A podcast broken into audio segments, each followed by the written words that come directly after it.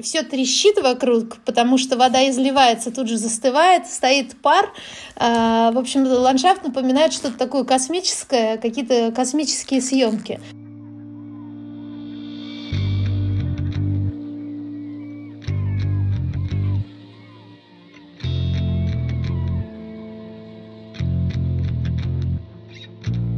Всем привет, на связи станция «Север», меня зовут Евгений Серов, это подкаст о северных территориях, путешествиях и людях, связанных с ними. А, сегодня мы общаемся с Ольгой Макарьевой, с гидрологом. А, здравствуйте. А, здравствуйте, Евгений. Насколько я знаю, приехали из Санкт-Петербурга в Магадан, чтобы изучать одни очень интересные природные явления, наледи, верно? Да, все верно. И в чем же эти природные явления настолько вас заинтересовали, и чем они уникальны, что вот необходимо было переезжать в новый регион? Ну, э, так получилось, на самом деле. Переезд в новый регион, он не был запланирован, он как-то сложился сам собой. Я вот слушала один из ваших подкастов э, с Владимиром Котлеровым, который, ну, который переехал сюда на Колыму в тот год, когда ковид начался. И у меня, в принципе, это случилось так же. Это какой-то был прыжок совершенно в новое измерение, и COVID этому сильно помог. А, мы в тот год, в 2020 год, получили грант Русского географического общества на э, как раз э, создание атласа гигантских наледей Северо-Востока. А, именно Северо-Восток, вот эта вот территория, она для нее характерно развитие совершенно уникальных Э, гидрологических и геокрилогических форм. Это гигантские наледи, которые достигают размеров э, десятков километров, квадратных километров. И э, в чем ну, научный интерес к их изучению? В том, что эти наледи, они хорошо видны на космических снимках, и мы можем э, на большой территории следить за, за их динамикой. При этом они являются а, они э, возникают на стыке э, мерзлоты, гидрогеологических процессов, гидрологических процессов. И э, так как сейчас происходит изменение климата, ну, изменение природной среды, то по поведению вот этих вот объектов, наледей, мы можем судить о том, что вообще происходит здесь. При том, что у нас к большей части территории доступа нету как такового. То есть изучив э, процессы на одном каком-то объекте, мы можем провести э, э, обобщение для уже более крупной территории. И вот э, в 2020 году мы получили грант Русского географического общества на создание атласа э, вот этих вот гигантских наледей Северо-Востока. Э, ну, последняя работа, она э, по как-то систематизации вот этих объектов на этой территории, она была выполнена в 1958 году, то есть прошло уже более, ну сколько, 60 лет, и вот наша задача была как раз оценить что, ну, изменения, что произошло с распространением наледей, с их площадью э, за эти 60 лет – и одним из объектов э, наших исследований стала Анмангандинская наледь. Это 30 километров от поселка Устемчук. Э, чем она интересна? Тем, что э, в 60-е и 90-е годы здесь также проводились исследования, и у нас есть исторический ряд наблюдений, которые мы можем сравнивать с современными условиями. В чем именно уникальность наледи северо-востока? То, что они такие большие? Ну, э, вообще наледи распространены э, во многих регионах мира. Э, они характерны для горных территорий. И их встречают и на Аляске, и в Канаде, и в Тибете, и в Южной Сибири, там, в Забайкале. Да? То есть э, наледи, ну, наледи характерны именно для э, территорий, где распространена э, мерзлота. А на северо-востоке, северо-восток это территория, где наледи достигают своих самых больших размеров. И обычно вот эти вот гигантские наледи, они формируются подземными водами. То есть на территории мерзлоты, когда у нас сплошная мерзлота, все промерзло, у нас есть такие выходы подземных вод, которые вот формируют вот эти вот гигантские наледи. И то есть они образуются в зонах таликов, там, где мерзлоты нету, там, где мерзлота есть, ну, как бы такие участки, где мерзлота протаяла, это бывают сквозные талики. То есть и в этом как раз и состоит э, уникальность этих объектов, то, что именно на территории мерзлоты и сам, с самым суровым климатом э, вот на поверхность прорываются вот эти вот подземные воды. Именно, именно и это и является уникальностью.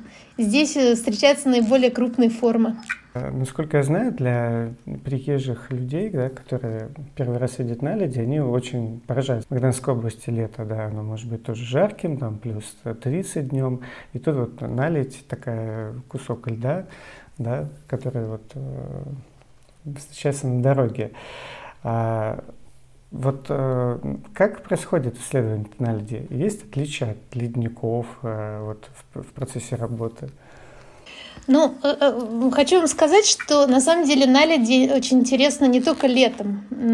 Если бы ну, я не знаю, был ли у вас опыт э, посещения наледи зимой, Зимой это не менее интересно. Вот когда приезжаем в декабре на нашу Анмангандинскую наледь, там минус 50, например, и при этом ты идешь по, по воде, которая течет, э, все трещит вокруг, потому что вода изливается, тут же застывает, стоит пар.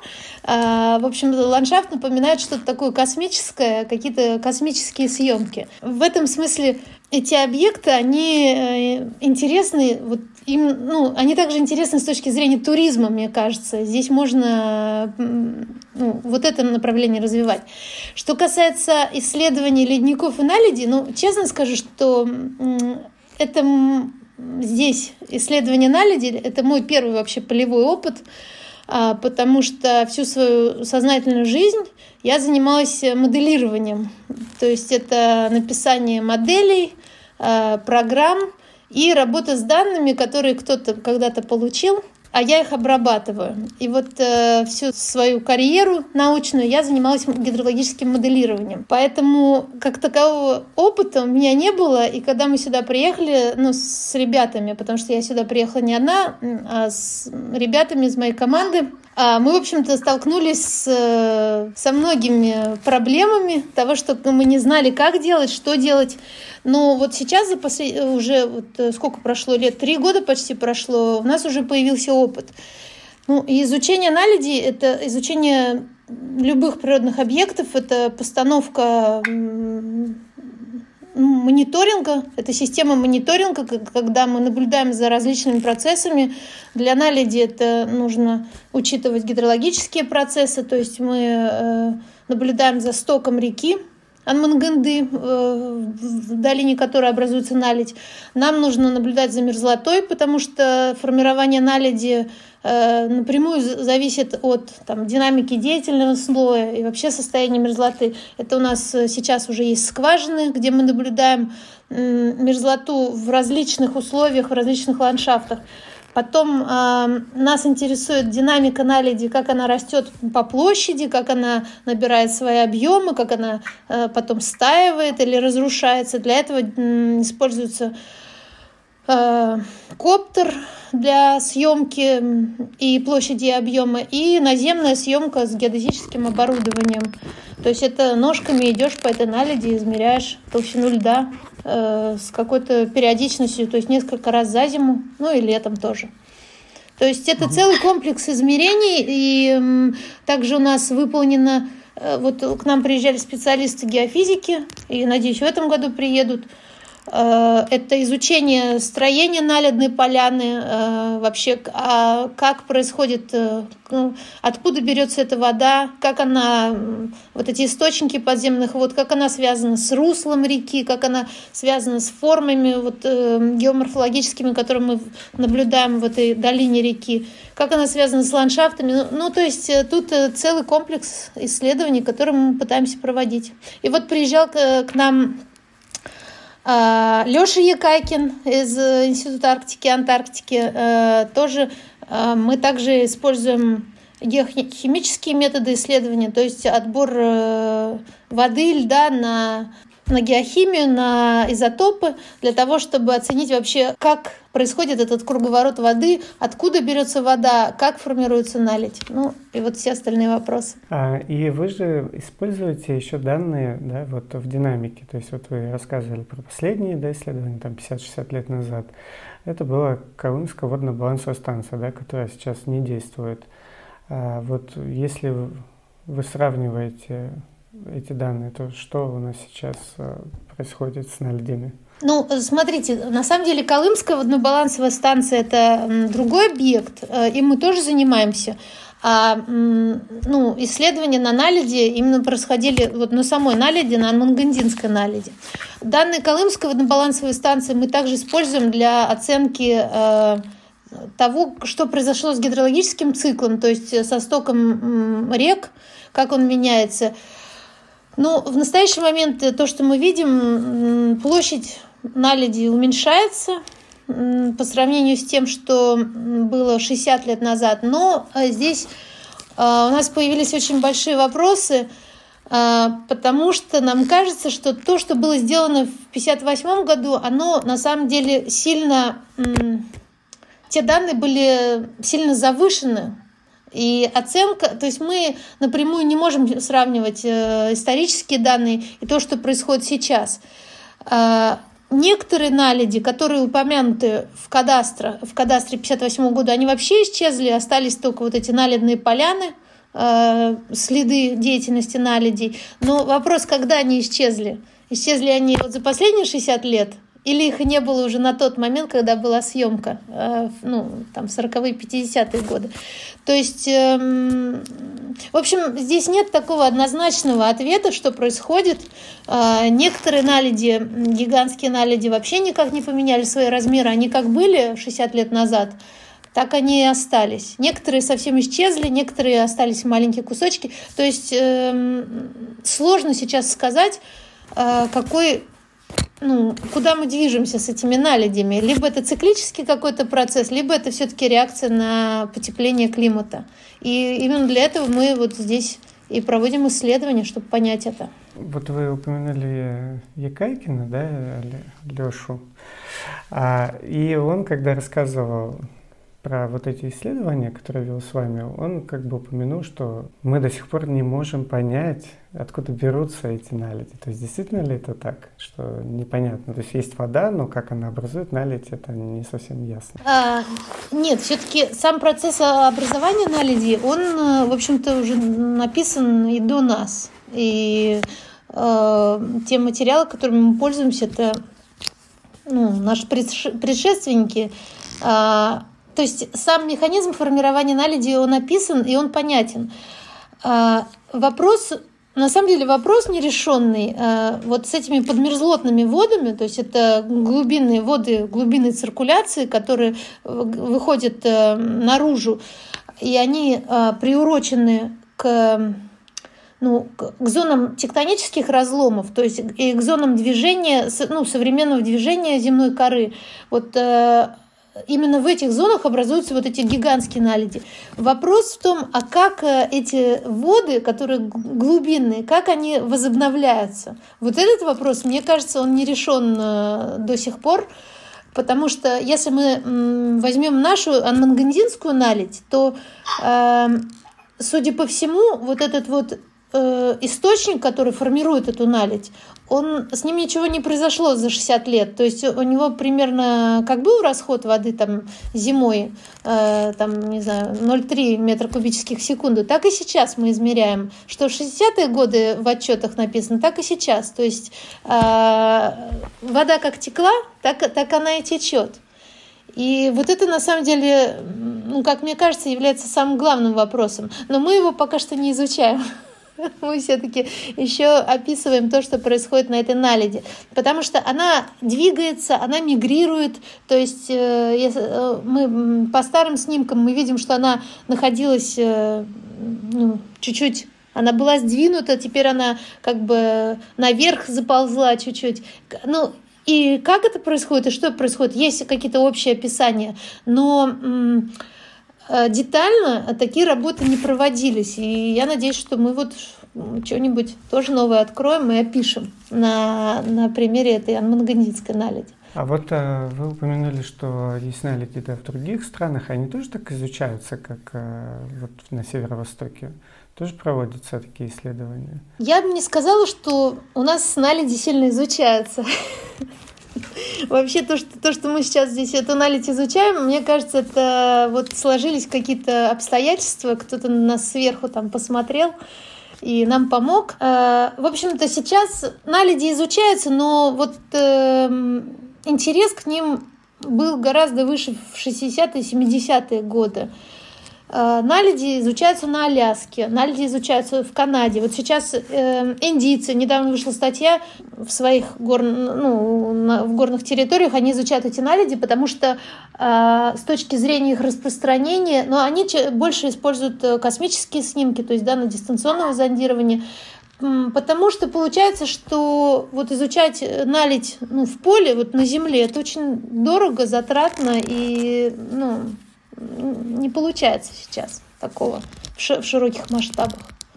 То есть больше, больше материалов, которые мы сейчас читаем или видим, это материалы оценки данных дистанционного зондирования. То есть уникальность э, ваших исследований и вот э, Аманды Ногинской в частности в том, что на нее можно прям выйти вот э, относительно недалеко, да, доехать и изучать.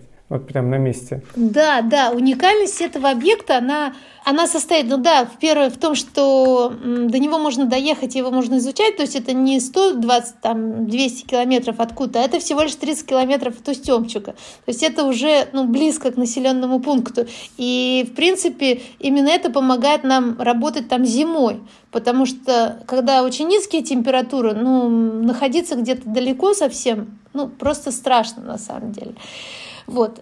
И второе, она уникальна тем, что вот у нас есть данные старые 60 62 по 90 год. И мы можем опираться, мы можем смотреть, что было раньше. Вот в этом является уникальность. И именно это важно для продолжения исследований, что если кто-то там на Аляске или где-то они начинают э, свои исследования, а мы не начинаем, мы их продолжаем. И вот, это, вот этот ряд, который был э, ну, раньше, ряд данных, он очень-очень важен для понимания всех процессов.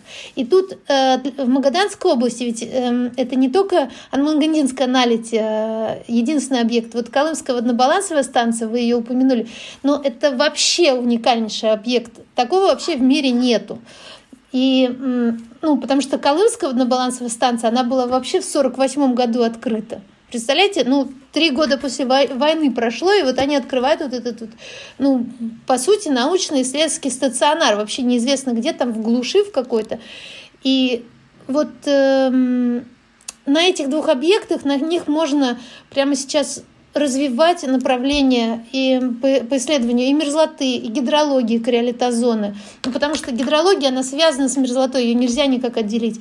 И потому как изменяются ландшафты. То есть э, это совершенно два уникальнейших объекта, которые ну, сейчас мало используется. Вот то, что мы сейчас проводим на манганитской анализе, в принципе, у нас сейчас э, закончились все наши исследования, потому что наши гранты закончились, ну и все. И дальше мы вот э, уже ездим по собственной инициативе.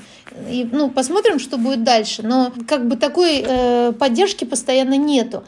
А Колымская воднобалансовая станция, мы тоже этим объектом занимаемся – и пытались здесь э, контактировать и с Росгидрометом, который отвечает за нее, ну, чтобы ее начать восстанавливать, потому что сейчас она, ну, она, она не действует, да, она не действует, и более того, там все в таком, ну, упадническом состоянии.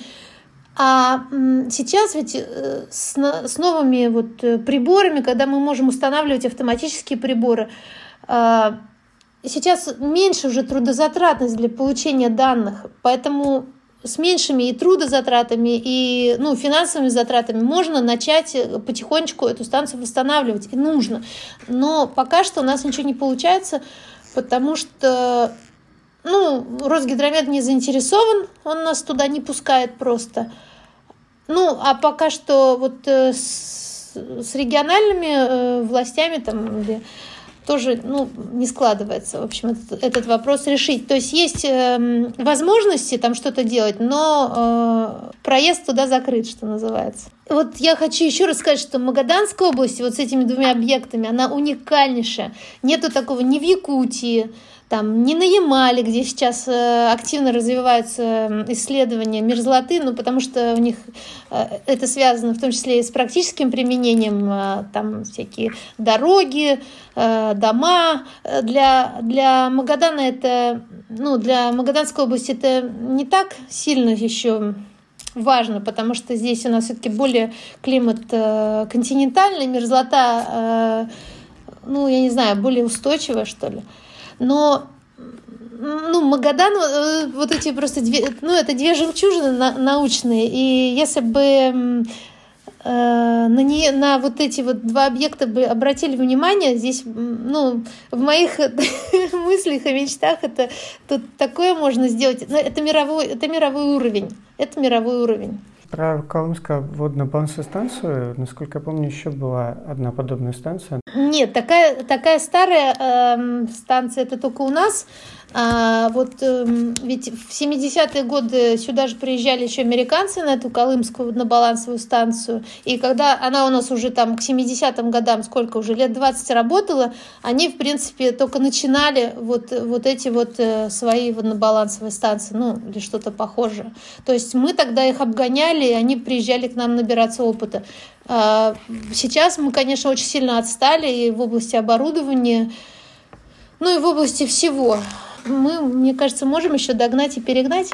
Было бы желание. Ну, у нас желание есть, и интерес есть, но вот нужна некая, некая поддержка. Нам тоже так же говорят, что а зачем вы прицепились к этой Колымской станции? Ну, сделайте ее где-нибудь поближе к Магадану там, но э, вот тут очень важно понимать, что вот эти ряды данных на одном и том же объекте, то есть вот этот ручей, который измерялся сток 48 года, вот нам именно на этом ручее нужно продолжать измерение. Потому что мы тогда увидим, а что происходит, что было там 70 лет назад, как, как вот этот сток реки, вли, э, э, ну, как потепление климата влияет, как, что происходит с э, протаиванием ну, мерзлоты, что происходит с ландшафтами. То есть вот этот комплекс мы должны увидеть в ретроспективе, не только вперед, но и назад. Тогда мы сможем поставить на этом ну, какие-то и получить какие-то данные весомые и научные.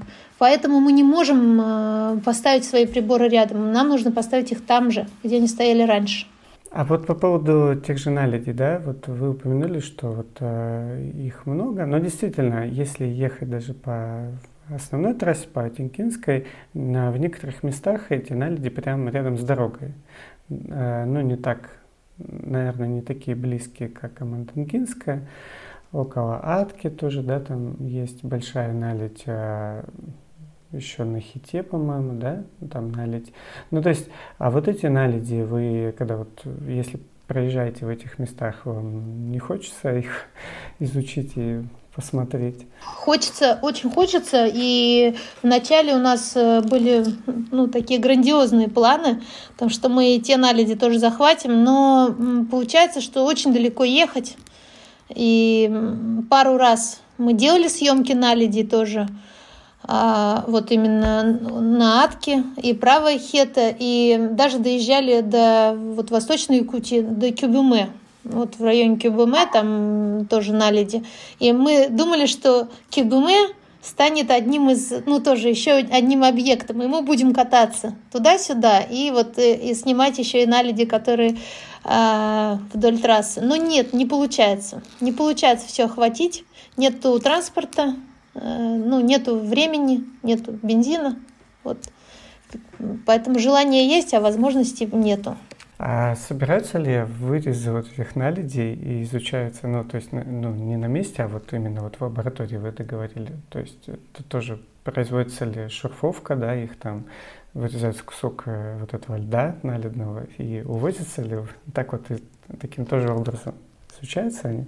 Ну, они, вот Леша Якакин к нам приезжал, они как раз э, отбирали налить э, вот этот лед наледный из разных слоев. Только не лед уезжал, а вода уже уезжала. Вот, и в принципе мы тоже отбираем на гидрохимию вот, ну, в виде уже воды. То есть все равно растапливаем. Вот, а так, э, так нет, э, не отбирается, потому что налить, ну, оно все-таки сезонное явление.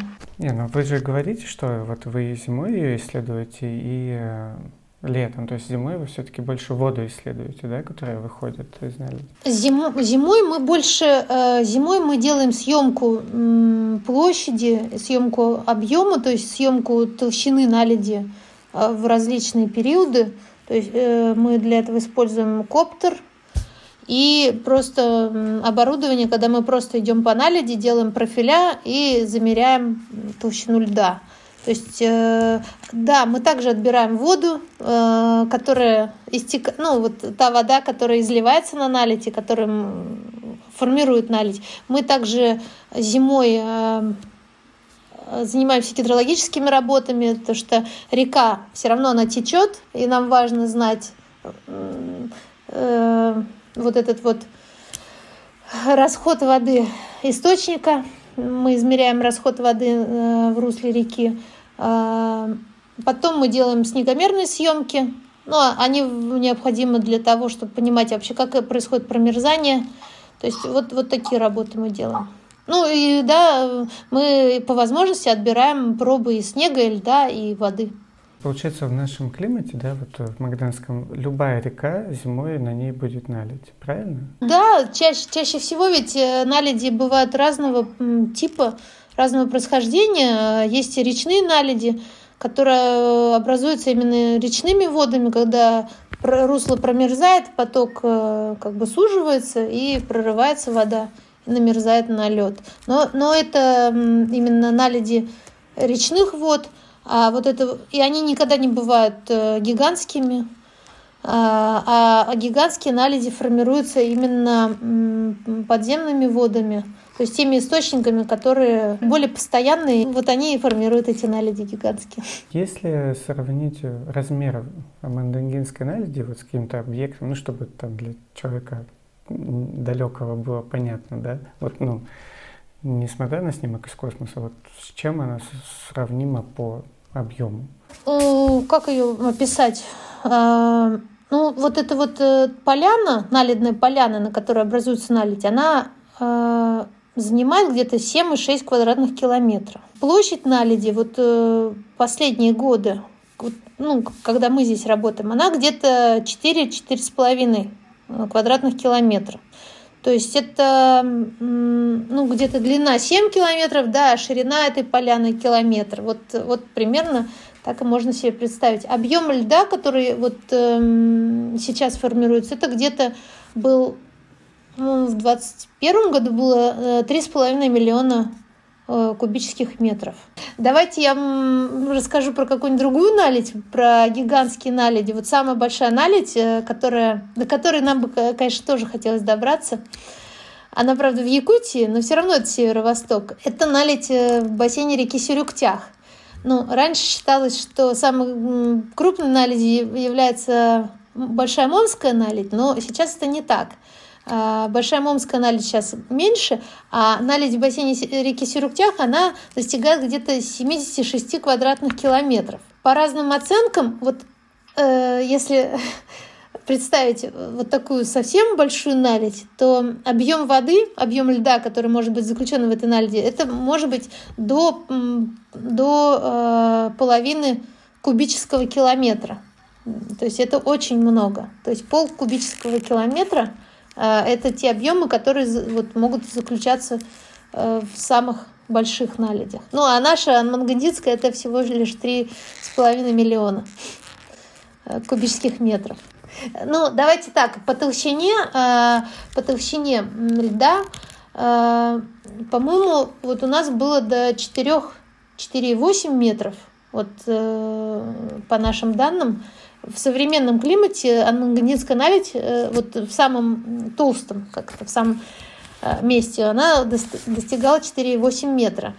А по историческим данным, ну, написано, что до 8 метров было раньше.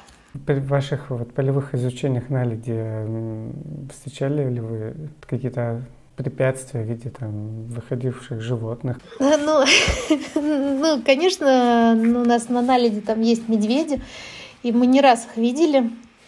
Вот э, к нам приезжали ребята из Московского государственного университета на практику этим летом. И вот они были одни на профиле, э, никого старшего с ними не было. Не знаю, можно ли это рассказывать. И вот они увидели медведя. И по рации вот нам передавали, медведь, что делать? Вот, ну, то есть, да, такие случаи есть, и, э, ну, мы уже как-то привыкли к этому, адаптировались. Ходим с ружьем. У меня есть ружье. Вот летом мы ходим с ружьем. Не знаю, поможет оно или нет, но во всяком случае спокойнее. Вот э, следы медведей видим постоянно.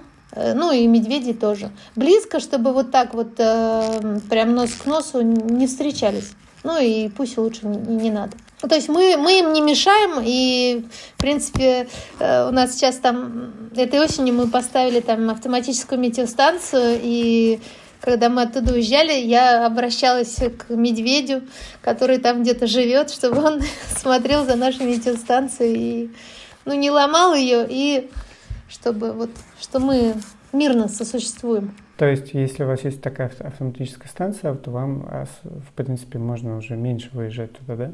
Ну, нет, она все-таки дает только часть информации, к сожалению, не самое важное. Но у нас много что автоматизировано. Это вот э, логеры стоят в скважинах, скважины уровни подземных вод у нас измеряются и температура грунта. Ну, вот надеемся, что все логеры будут целы, потому что мы, конечно, э, вот этой, этим летом столкнулись с тем, что установленные логеры были вырваны, повреждены. Вот, и мы так и не поняли, ну, кто это был, ну, либо животные, либо люди все-таки. Э, вот, поэтому есть такое, что теряем оборудование тоже. И это, конечно, очень жалко, потому что оно все уникальное. Везде у нас висят таблички для людей, что, пожалуйста, просим это оборудование, не трогайте. Если что, позвоните, там напишите. И вот. Ну, так вот бывает. Да, ну, да, у нас и медведь там и осадкомер сносил. То есть, видимо, он шел и просто лапой решил ну, по этому ведру ну, то есть э, с этим, с этим мы встречаемся постоянно. Давайте я вам лучше еще расскажу про то, как мы сюда переехали. И, в общем-то, что мы очень-очень здесь э, э, стали... Нам очень хорошо здесь, в Магаданской области. И, в общем-то, обратно мы не собираемся. Посмотрим, как будет дальше происходить все. Мы сейчас получили грант э, Российского научного фонда Э, будем заниматься уже не, не гидрологией, а мерзлотой, то есть э, изучением мерзлоты, будем переквалифицироваться немножко. И, в общем-то, очень хотим здесь остаться. И прямо вот этот регион, он стал, ну, ну, во всяком случае, для меня он стал новым домом, и я совершенно не хочу ни в Питер, никуда. На большую землю не хочу. Действительно, я, ну, опять по вашим подкастам прошлась, вот это вот название мне понравилось «Территория свободы». Вот это действительно так. Здесь прямо открылась совершенно, совершенно новая жизнь, совершенно новые, новые ощущения, причем они ежедневные. То есть ты вот выходишь на улицу, видишь эти сопки, или там бухта Нагаева, ну и вот этот вот уровень счастья, он как бы постоянный. Э, вот базовый уровень счастья, он просто подлетел. Ну, а все остальное уже накладывается на, на, на вот этот уровень. И это удивительное, удивительное ощущение. И мне кажется, наши ребята, которые приезжали вот летом, студенты, вот они тоже это ощутили. И мне кажется, если бы здесь было больше возможностей для научных исследований, сюда бы просто бы пошел поток ученых. И мы очень стараемся, чтобы этот поток вырос, потому что сами уже не мыслим, ну, как бы жизнь без Магаданской области. Удачи вам в ваших исследованиях и в, как бы, в развитии этого направления э, науки. Спасибо вам. Хорошо, спасибо вам.